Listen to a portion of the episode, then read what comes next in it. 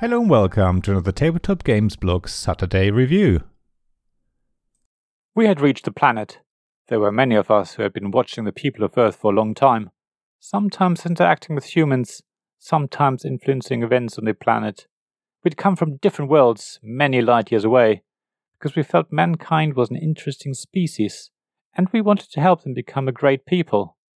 We just had to be careful, as we had been spotted, and it was time for another UFO Wave by Paradigm Games. Here's a wonderful little card game where everyone plays the role of an alien species, who go about their business on planet Earth, trying to avoid being seen by humans. Each alien race has a different ability and will gain additional points for certain cards. It is a classic game of drawing cards from the so-called plan deck, which is basically a deck of cards which give you one-time abilities, such as stealing cards from other players, protecting yourself from humans, and so on, and then playing cards from your hand to activate as many of those abilities as you wish. Of course, the more plan cards you play on your turn, the less you have available on future turns, so you do have to plan ahead a little and find the right time to get the most out of those cards and avoid being without any protection when you really need it. What makes UFO Wave stand out from other card games is that your main goal is to score points from the cards in the so-called scan row, which is basically an offer row of cards. You can take a card from that row and add it to your score pile, but depending on which card you take and what other cards are next to it, you may end up with additional points, you may get some minus points, or you may even end up with a human who is watching you, meaning additional point losses at the end of the game if you can't get rid of them on a future turn.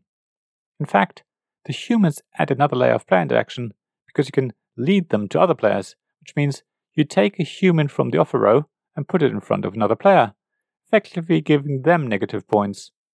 So instead of taking a human to your leader, you're actually taking them to someone else, which is a lovely little twist. There are also so-called energy cards, which come in positive and negative point enumerations. If you take a card from the offer row, you always have to take any energy cards that are to the left and or right of that card.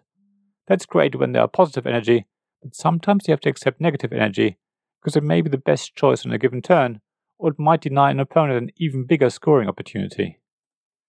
These energy cards are especially nifty if they are next to a human. You can lead that human to another player and then grab the positive energy attached to them to gain points. So not only are you giving another player negative points, but you are also pushing further into the lead yourself. The scan deck, which refills the offer row, also contains a couple of event cards that are randomly shuffled into the deck at the beginning of the game. These one-time effects create a little bit of extra randomness, which is fun and creates a bit of variability, because you never know which two cards from a larger deck of event cards are in the current game, so you can never quite plan for them. The illustrations are in a cartoon style that really adds to the enjoyment of the game, and were drawn by someone who claims to have had a number of extraterrestrial encounters during his lifetime, and his illustrations draw on those experiences. However, none of the artwork is scary, even if the aliens all look a bit strange to our eyes, and the whole gameplay is suitable for younger children. So, overall, I think this is a lovely little card game that's good fun. There are many of the known alien tropes represented in the cards, which you will immediately recognize when you see them, but I don't want to spoil anything for you at this stage. I would say UFO Wave is worth taking a closer look. Thank you for listening to this Tabletop Games Blog Saturday Review podcast.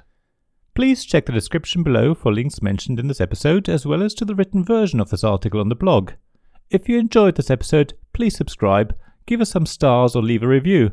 Please also tell your friends about me, and if you want to offer financial support, check out my Patreon Ko-fi pages, links to which you'll find in the blog at tabletopgamesblog.com. So thank you again for listening, and I hope to see you again soon. This podcast was made possible by the generous help of my Patreon supporters. Royal Patron Sean Newman, Castle Guards David Miller and James Naylor, Dice Masters Alex Bardi, Paul Grogan and Robin Kay, and Shining Lights Gavin Jones, Sarah Reed, Richard Simpson and Tim Vernick.